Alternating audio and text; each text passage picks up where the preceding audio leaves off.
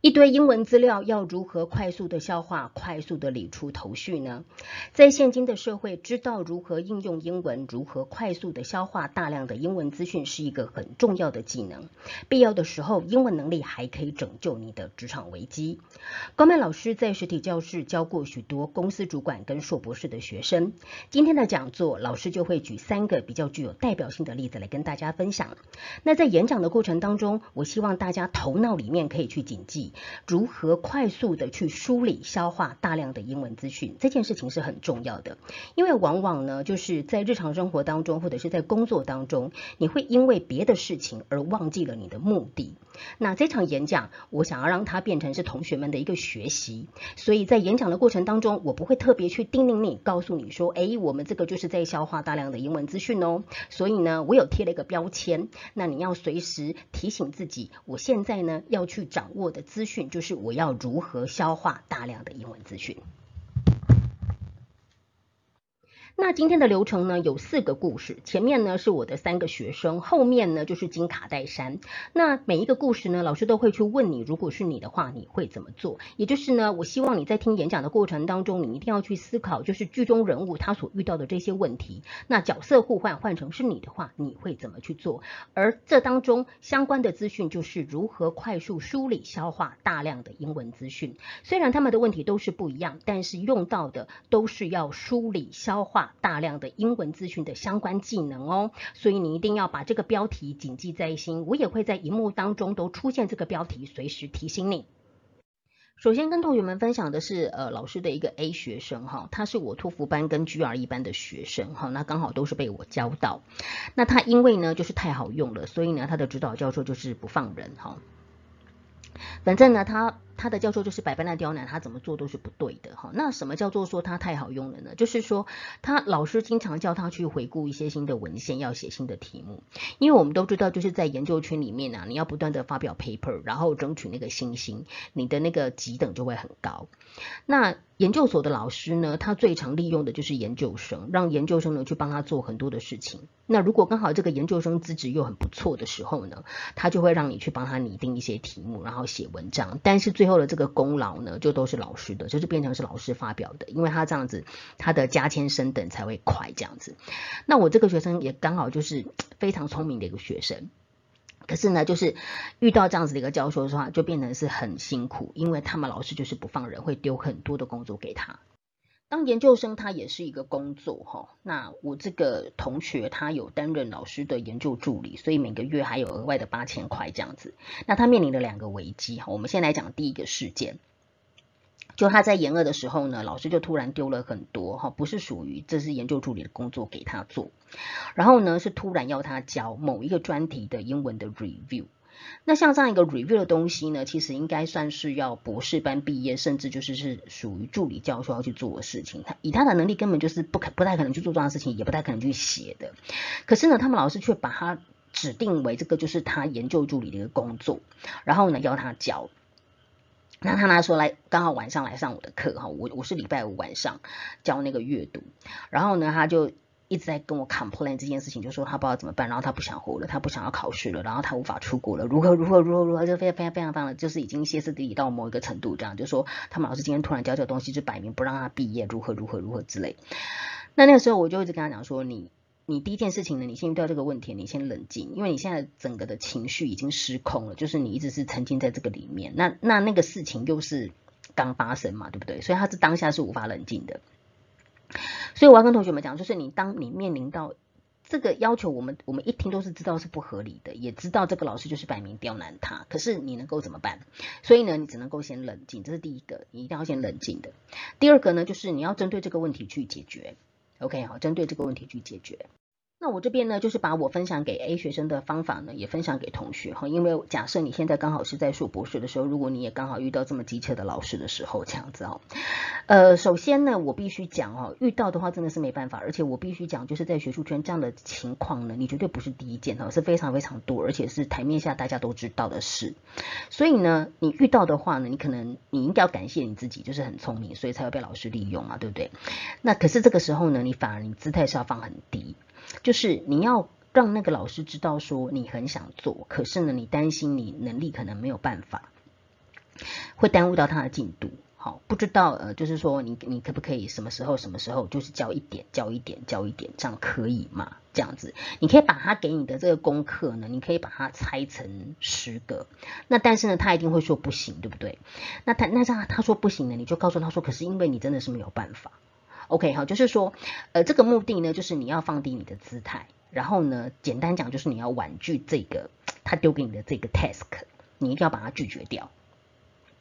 那我那时候跟我这个学生讲的时候呢，他说没有办法，因为他说呢，他之前就是说，应该在这件事情的更早之前，他已经有拒绝过他们的老师类似的事情了。可是呢，他们老师竟然就是丢了，直接丢了一个 review 给他，反而是丢更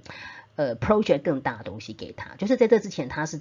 丢别的东西，那但是呢，反而他软性诉求放低姿态之后呢，那个老师反而就是给他一个更大东西。那我是觉得是有点扯了哈，我我我是不不是很清楚为什么他们老师要这样，就是这个来龙去脉我不是很了解。但总而言之呢，他就是说他这个模式一的话，软性诉求他现在就是不行做就对了。我说好。那不行做呢？那你就是模式二了，你只好，那你就是忍痛去把它交出来这样子。但是教的好不好，那是另外一件事。不过我可以分享给你，就是说，如果你要写这样的一个 review 的话，你的一个办法这样子。好喽，如果是你的话呢，你会怎么做呢？我想这个题目呢是大家共同的题目哈，尤其如果你是硕博士的研究生的话，你经常呢会遇到有很多的原文的文献资料，那你要快速的整理成一篇 review 的报告，要如何的快速梳理跟消化呢？我让大家想个三秒钟。好，那这边跟同学们分享那个快速回顾文献的方式哈。当然，很多同学你的科系哈，或者是呃第一、第二、第三、第四类组哈，这个都无所谓哈，因为呢做研究的方法是一样的。就是假设你们老师要你写 review 的话呢，其实你本身就可以去找这些呃外文期刊，它本来它就会有这样的一个 review。那你就根据这个 topic，不管它就给你 topic 是什么，你就去找。找出两篇，反正相同的 topic，它一定会有好几百篇嘛，对不对？你去挑其中的两篇比较多人阅读的，或者是等级比较高的，或者是呃比较有名的期刊，呃 whatever，反正你就是挑两则。然后呢，这两则 review 呢，它理论上它都已经回顾好了，它一定会有回顾，可能是十篇到十五篇，也就是在一篇 review 里面，它就会有已经有 review 了十到十五篇了。所以呢，你只需要去抓出这个作者他所回顾。假设我以 A 文献好了，你就是去把这个 A 文献这个作者他所回顾的所有所有十五篇的文献呢，你都去把它呃列出来。但列出来呢，你不要全部读，你只需要呢，你不是已经有第一篇了吗？A。你已经有 A review 了，对不对？你只需要呢，根据就是他所写的这个东西，你去开列那个主架构，然后呢，把你找到的那十五篇再加以补充进去，OK，好，再去添加一些结论。所以你在呃 review 这些文章的时候，那十五篇你就可以很快速的直接去看结论。你要的是正向或者是反向的结论，甚至可以很快。比如说七篇里面是正向，八篇里面是负向，你就可以直接。截取它的一个结论，然后呢，就可以把这个报告很快的就做成了，就组成你自己的了。这个是最最最快的方式。那这也是很多老师他会习惯先写 review 的 paper，帮自己加分的一个呃手段。因为呢，这个方法会是最快的。假设你是会读书的人，好，这个方法会是最快的。那这边也分享给同学哈，这个是属于做研究的方法。那我相信也不是很多人知道哈，因为这是我们台大人做事的方法。那我们台大人做事呢是相当严谨的哈，所以呢我们在回顾的时候，当然也也有也有我们套逻辑啊哈。那细节的部分呢，当然如果你之后进了研究所，你你有你有一些问题的话，或许你还可以再来问我。OK，好，先分享到这。那我的 A 学生呢，他就因为这样子就顺利度过了第一次的危机了，哈，所以他非常非常的感谢我，然后呢也会一直呃陆续的主动跟我 report 他最新的一个情况这样子。但是呢，偏偏哈他在要毕业之前呢，他遇上了第二个危机，哈，我们以为就是这样危机就解除了，结果不是，他就遇上了第二个危机，就他们老师真的是摆明不让他毕业哈，因为呢我这个学生呢他。研究的论文的主题，毕业的论文哈是叫做 A 跟 B 的相关。那他也有做了 seminar，然后这个 seminar 呢，所谓的 seminar，我跟同学分享一下，因为有有些同学可能没有念过研究所，可能不晓得。就是有一些学校呢，他的 seminar 呢是研二的研究生，他要提出这个毕业的主题嘛。那提出完之后呢，所有的系上教授呢都会公开在那边审核。审核说，哎，这个主题好不好？然后有没有问题？然后会质问你，然后你要你要能够对答如流。那如果 OK 的话呢，你就 OK 就就就是可以继续做这个毕业主题。假设不 OK，那完蛋了，你就必须要赶快更改，赶快重做。那通常呢，假设你已经到 Seminar 的阶段了，如果你 Seminar 过了，你就是已经过，就是把这个毕业的报告给完成，你就毕业了。OK，好，这个流程大概是这样。那我这个学生呢，他的 seminar 已经过了，换言之，他在 seminar 之前也也跟也跟他们的教授都 review 过了。结果呢，seminar 过了之后呢，没想到在一次他们内部的会议，就是他们呃研究生他们有 office 嘛，office 里面的会议里面呢，他的教授竟然突然丢了个东西给他，就说，哎。你这个主题呀，你应该是要 A 加 C，你要去看说跟 B 之间的一个研究，这样子的话呢会更好，如何如何就对了。摆明呢就是非常的无理跟刁钻，但是无理跟刁钻呢，并不是说他这样子说 A 加 C 跟 B 的关系这样不好，而是呢这个问题是这个学生已经要毕业了，而且这个 seminar 的主题呢怎么样，也已经报告完了。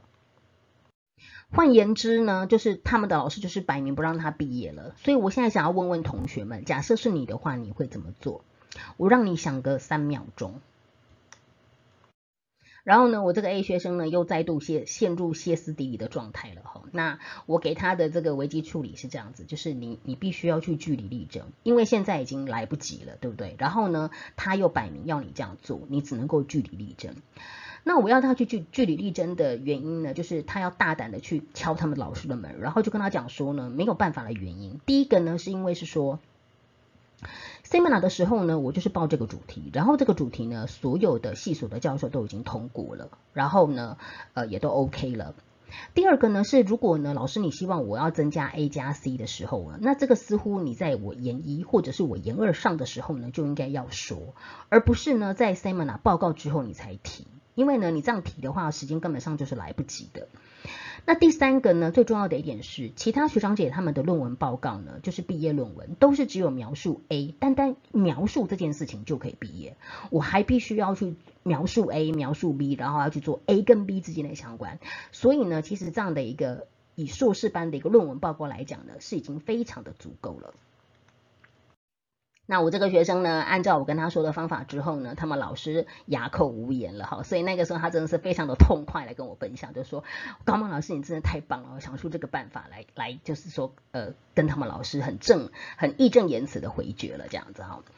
那所以，我这边呢，根据这个 A 学生的这个故事呢，我有两个东西哈，我我来就是帮同学们做一个摘要哈。第一个呢，就是说我们在这个英文的快速回顾上面呢，它其实是有方法的。如果你是要写 review 的 paper 的话，你先去找到呃市场上两篇好最好的这个 review paper 来着手方向是最快的。那么第二个呢，就是你遇到这种很刁难你的事情的时候呢，当然你是一定要先先冷静。然后据理力争的一个同时呢，我觉得最佳的一个情况就是你能够举出反证。所谓的反证，就是说我那时候有跟我那个学生讲说，你去找找看你们之前硕士班的那些学长姐跟你做相同主题的，他们都怎么做。那这个就是一个很好的反证，OK，好，所以呢，他才有办法就是跟我，然后呢一起把这个事情给解决这样子。所以这个反证的例子呢，我觉得对于呃研究生来讲非常的重要，你一定要有办法去举出这样的一个呃反证的例子。当然不一定是你被攻击的时候，哈，不一定是你被质询，或者是你知道教授提出不合理的要求的时候，而是我想要告诉同学们，这个观念呢，或者是这样的一个用法呢，在你的写作上面。或者是呃你在呃公司的一个辩驳上面，你要去支持你自己的一个论点上面，都非常非常的好用，好，你就可以举出这样的反证，就是显示出你自己跟其他人前人的差异，你比他们好在哪里？那这个呢就会形成一个非常强而有呃就是说服力的一个东西。好，其他人呢他是就是没有办法辩驳的，为什么？因为呢走在你前面的人都已经过关了，而且做的还比你少，那凭什么你不能过关呢？是吧？同学们喜欢老师分享的这个 A 的案例故事吗？你觉得有收获吗？你如果喜欢或者是觉得有收获的，请帮我打上 A A A。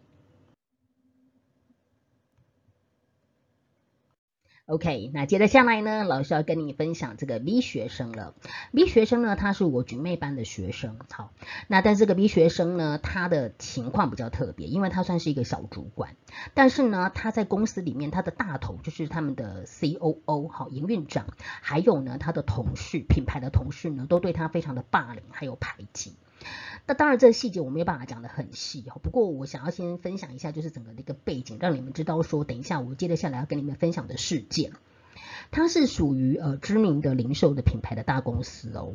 那我这个学生呢，他是在里面是担任品牌的专案经理。那他们品牌很大，所以呢，他光一个品牌呢，就还有另外两个是属于资深的品牌经理。都已经比他早在里面公司，他们呃在公司可能已经有十几年这样的时间了，这样子很资深。那我这学生他进去之后呢，很多的时候他很多的专案就是必须要这两个资深的品牌经理说 OK，他才能够过关的。但其实呢，他们三个人是分别隶属于甲乙丙三个三个品牌，就说一个大品牌底下有三个小品牌系列这样子。那我这个 B 同学呢，他就是负责丙，好，我们讲甲乙丙，他就是丙系列的，他要审核。可是呢，这个品甲跟乙呢，这两个品牌经理呢，都是说没有空。然后呢，说没有空就算了，还会丢一些很其他很奇怪的工作给他做，或者是一些没有办法解决的问题，好，就丢给他。那这个也也都算了，因为反正他是新人，他就是被呃就是要那个逆来顺受嘛，这个都算了，对不对？最最最让他不能够接受的呢，是他们会挖坑给他跳。那我这个 B 学生当然在这边就是过得非常的辛苦啊，哈。不过他为了要累积他的一个工作的资历哈，所以他就是逆来顺受这样子。那这个甲乙呢，他们两个人很坏哈，他们呢就要我这个 B 学生呢去负责甲乙丙所有对外的文宣的沟通。那我我的 B 学生因为这样子呢，所以就遇到了一些问题，他有来请教我哈，然后呢，刚好我才知道他整个的一个来龙去脉。这个甲呢，它有几支产品要外销，那乙的话呢，是有一支新的药品呢要上架到我们台湾的屈臣氏。OK，然后呢，他们两个呢都不约而同的呢，要我这个 B 学生呢去负责品牌对外的一个文宣的沟通。那听起来是没有什么问题吧？因为我们就觉得说，哎，就是你是新人呐，那反正你这个品牌这些包装啊、文宣啊等等，你就是协助一下嘛，对不对？哈，应该就是这样的一个想法，对不对？好吧，那为了呢，可以让同学们更了解，就是他遇到的问题，哈，我先跟同学们说明一下，就是说，因为呢，这个外销各国的法规都不相同，哈，就说他们有一些呃，可能是药品，可能是保健品等等的，那那个或保养品，那它的法规都是不相同的。那我这个我这个同学他要怎么去沟通跟审议宣传品呢？因为他本身他就他就是一个新人，他其实没有去负责过甲系列或乙系列，他自己是负责丙系列的哦，可是呢，他却要去负责甲乙系列的这个包装。那这个麻烦地方不在于不是他不愿意做，而是说呢，这个外销的东西呢，这个各国的法规他要怎么去读呢？对不对？那他要怎么去呃，就是跟跨部沟通说，呃，这个宣传品他要怎么做？所谓的宣传品就是包含海报啊、纸盒啊，上面要印的这些东西等等的。那我们再把题目再拉得更小一点，就是简言之，就是有一堆都是外文的一些外国的法规，各个国家的，那他要怎么去读呢？然后他要怎么去做分类呢？好，那如果是你的话，你会怎么做呢？OK，好，我那个同学呢，他当时来问我的时候呢，他说：“老师，你觉得他们这个是在刁难我呢，还是说是真的这个东西我就是要去了解的？”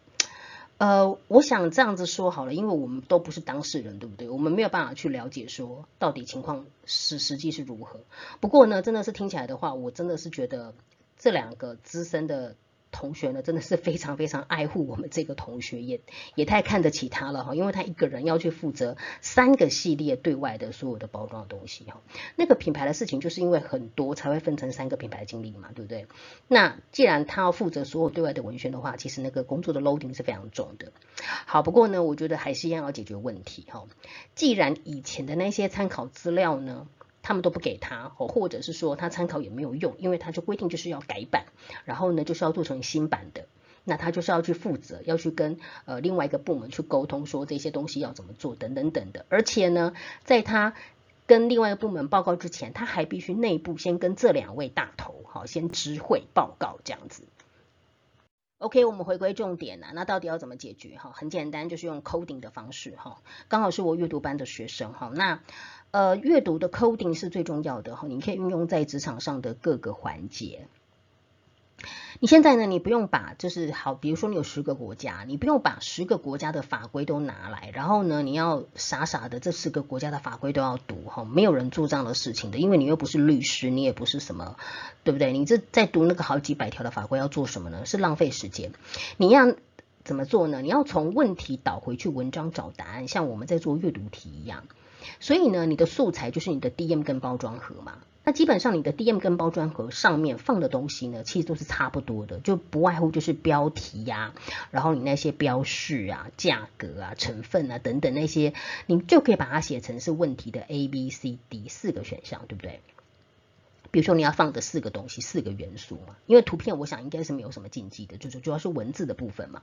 那就是这 A B C D 啊，那你就根据呢你现在列出来的这个 A B C D 呢，你先去，比如说假设我们就随便先一个国家泰国好了，好，比如说你现在研究泰国，你就去把泰国的那个法规啊调出来，然后呢直接很快的去找到你要问的这个 A B C D，然后呢去 locate 你的答案，你很快就可以找到你的答案了。好，所以这个是最最最快的方式。假设你要去检验这个法规的呃细项的话，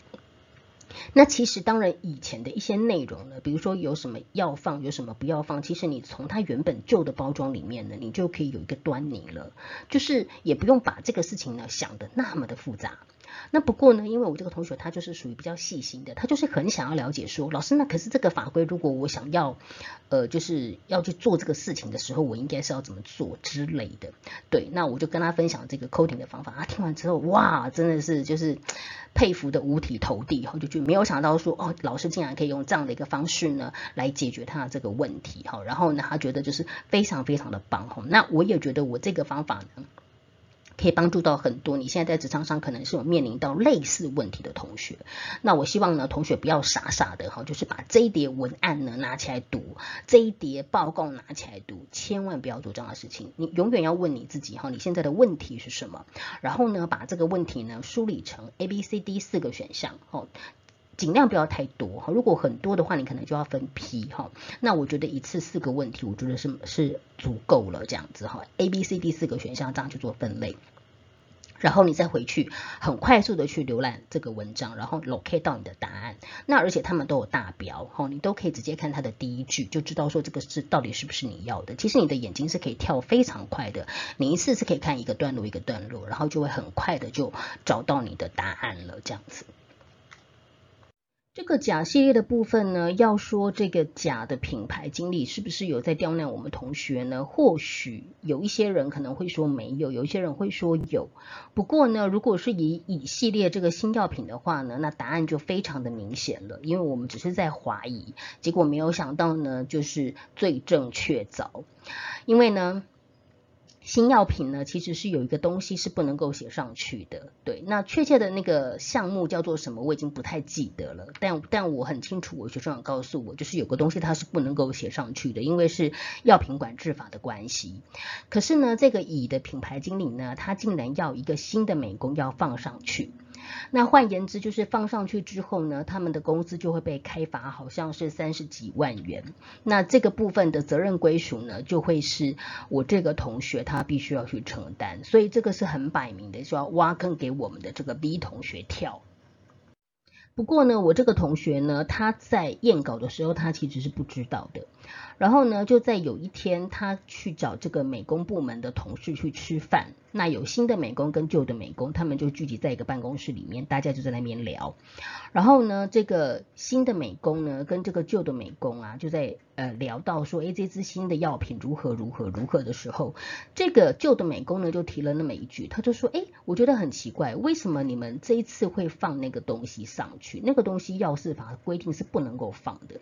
然后这个新美工才说。哦，我原本也没有放啊，因为我看你以前没有放。可是啊，那个乙的品牌经理说要放，然后他打电话来跟我讲，我才把它放上去。然后呢，这个旧的美工就说不可能啊，因为那个时候我们就知道说这个东西会被罚，才拿掉的，怎么又放上去了？诸如此类。所以也因为这样呢，我这个同学呢，他就踩了这个紧急的刹车。那他赶忙回来他的部门，就去问这个甲乙两个经理，然后呢，才证实了他确实呢就是。要被陷害的，那所以那两个那两个经理呢是哑口无言，讲不出话的，因为他们马上就是马上就是被抓包了，因为呢他的确是有下这个指令给那个新的美工，然后他才马上反驳说，呃，才马上就是说啊，这个我那那时候可能是忘记吧，或怎么样之类的，就搪塞过去，然后而且是支支吾吾的讲不出一个所以然。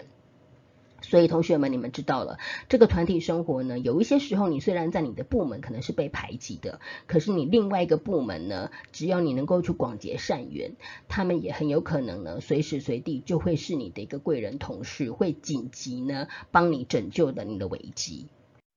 那所以啊，B 同学的这个故事啊，老师就把它来做两个摘要了。第一个呢，就是说，当你们遇到问题的时候呢，请你不要把一叠的文献资料都拿来看。你首先要做的东西呢，是列出了问题，还有答案，然后呢，根据这个问题呢，善用 coding 回去这个文章当中去找那个答案，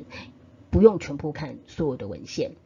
第二件事情呢，就是说，虽然呢你在你的部门是被排挤的，那也有很多的无奈。职场当中本来就是这个东西是无法避免，我们当然大家也都觉得是非常的，觉得说。旁旁观者都会觉得为什么会发生这样的事情，就是这样东西是不应该存在的。可是，在这个职场上却是到处都有。所以呢，同学们能够做的就是尽量要广结其他部门的善缘。就是你在这个部门虽然没有善缘，可是你在别的部门或者是其他的单位，它是可以有善缘的。那你应该要呃最最最起码你要有几个是你的贵人的好朋友，因为呢。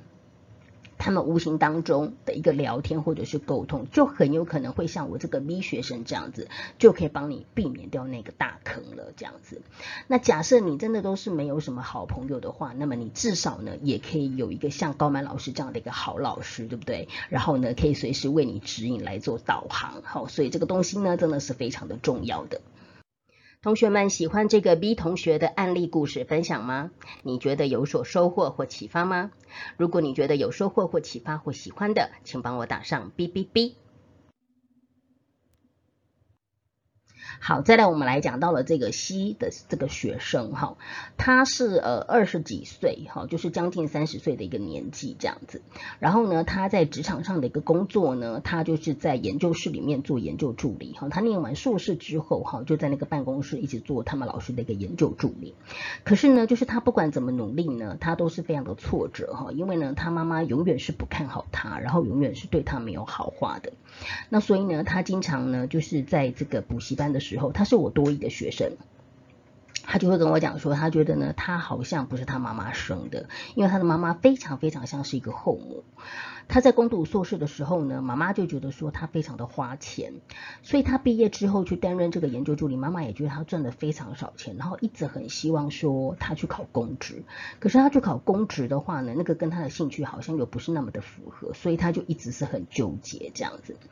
那对比呢，他他们家有两个小孩，就是他只有一个姐姐，那他的姐姐呢很早。就是呃一毕业，因为他他姐姐是念师范学校的，所以他一毕业就去当国中老师，然后也很顺利的就考上了。所以就是这样两个相较之下呢，妈妈就是 对他会非常非常的不重视，然后也经常批评他，然后让他觉得就是说在家里就是自尊心很受损。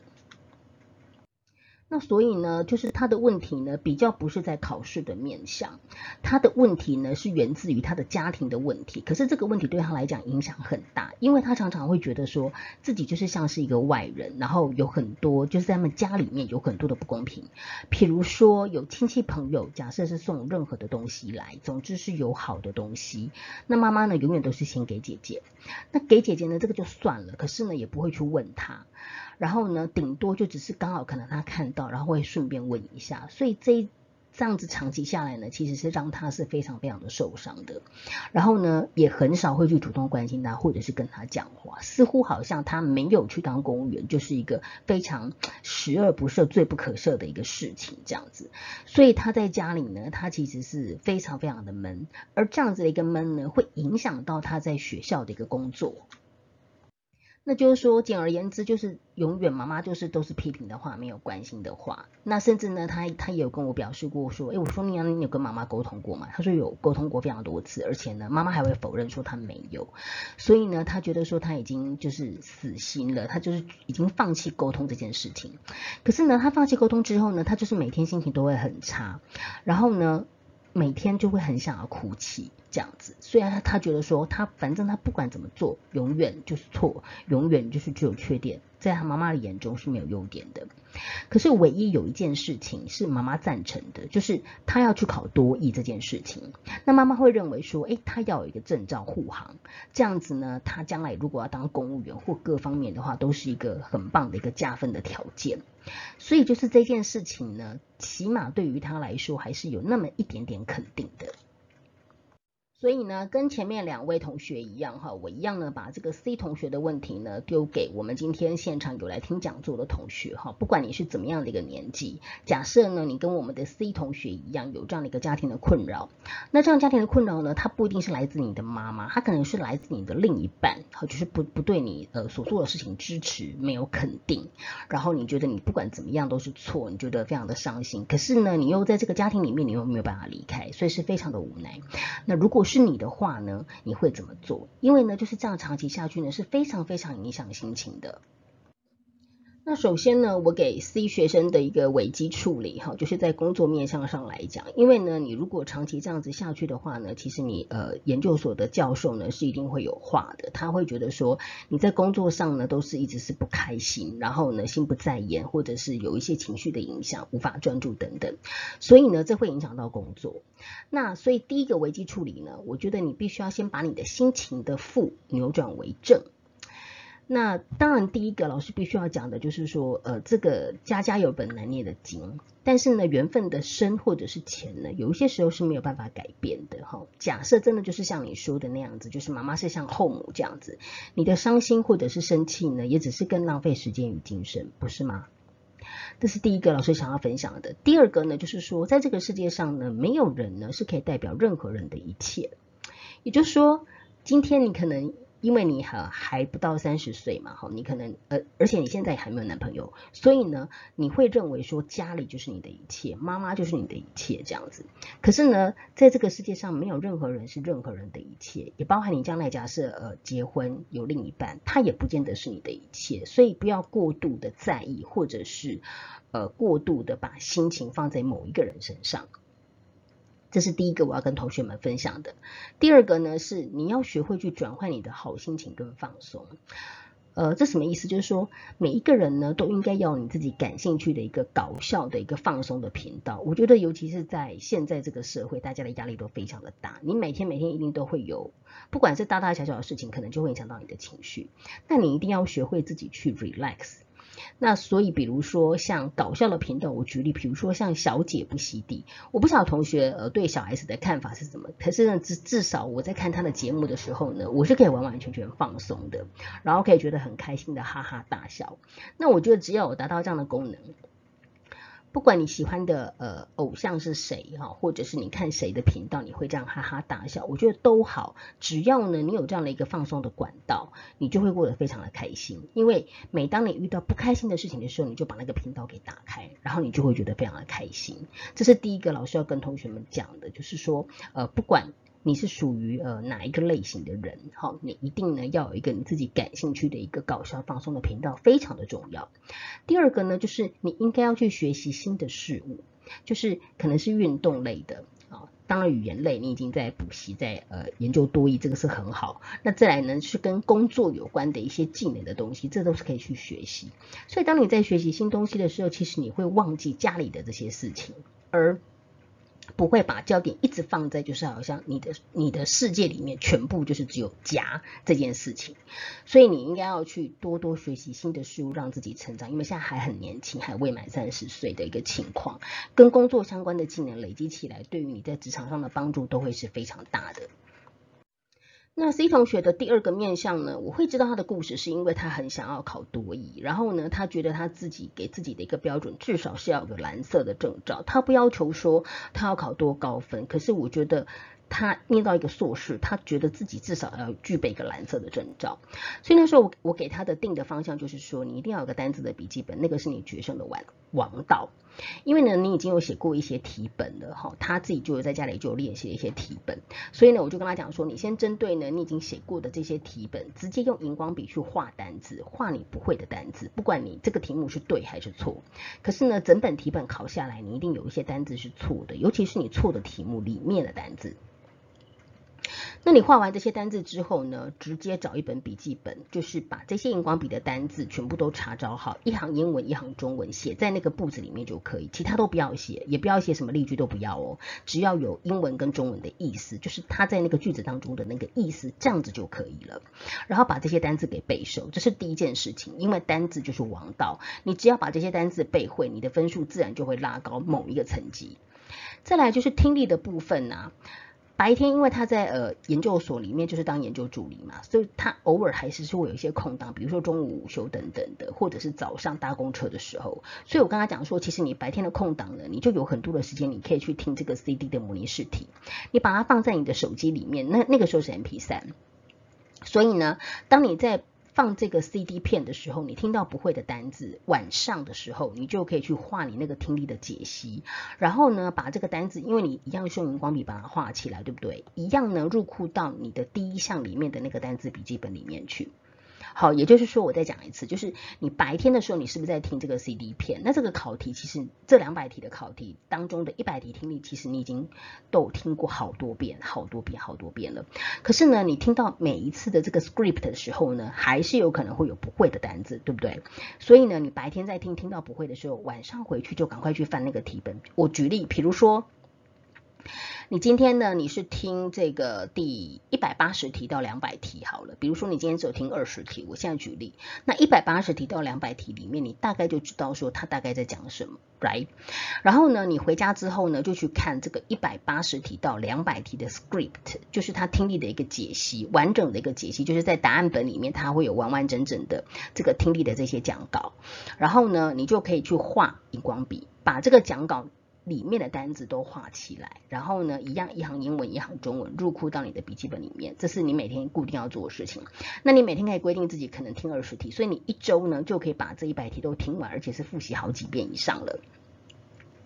那再来阅读题的话呢，你一定要先演练，就是第七大题的长篇阅读的这个模拟试题，要到炉火纯青的地步，就是你的速度是一定要调整的。然后呢，这个 C 同学呢就按照老师说的这个方向去做，那最后呢，他也真的是成功了，有考到了他的一个蓝色证照的成绩，而且呢，成绩是八百二十五分，他还蛮开心的。那也因为这样子呢，他至少在妈妈面前呢比较抬得起头了哈，因为至少呢就有一个东西是被称赞的东西，所以他感到非常非常的满意。那这边呢顺便跟同学们工商一下，就是老师之前呢有分享过一个南洋街拿照的一个黑巷的过关法，那当中有很多巷子里面才知道的一个价值的资讯，还有呢无法公开说的一个高分的技巧，有需要的同学呢可以扫描 QR code 买回家哈，因为才四百九十八块而已，可以长期的观看，真的非常的推荐跟重要。好喽，那我们一样呢，C 的学生呢，老师一样做一个故事的启发跟摘要。第一个呢，就是你在情绪的一个管理面向上来讲，因为他的问题呢比较不是职场斗争，可是呢他却是家里的斗争。那不管是哪一个地方的斗争，我觉得呢你都是要把负向的情绪化成正向的。而这个地方呢，你能够做的呢，就是你放下你现在所 care 的事情，然后呢你要去重拾你以前在大学时期啊，或者是你觉得很快。快乐的那个青少年的时期的一个兴趣，还有会让你感到有笑点的啊这些频道，你可以去观看。那就是比如说老师举例子的，像现在我觉得很好笑的《小姐不吸地》这样的一个娱乐节目。那当然，呃，你可以去找到属属于你自己的，你会呃很喜欢看的那个人物的一个频道或者是电视。那第二个呢，呃，因为他是要在短期间之内去拼考一个多一，所以呢，最最最重要的就是要单字入库还有技巧。那你们可以买高曼老师的一个南洋街的黑象知识。另外呢，如果你需要单字课程的话，什么叫单字入库啦，单字做笔记啦，背单字的方法等等的，那你一定要买高曼老师的金牌课程。同学们喜欢这个 C 同学的故事案例吗？觉得有收获或启发吗？你觉得有收获、启发或者是喜欢的，请帮我打上 C C C。听完了今天的 A、B、C 三个同学的故事之后，你觉得哪一个同学的故事对于你最有启发与帮助呢？如果你觉得是 A，请帮我打上 A 八八八；你觉得是 B，请你帮我打上 B 八八八；你觉得是 C，请你帮我打上 C 八八八；你觉得都很有帮助，请你帮我打上 A、B、C 八八八。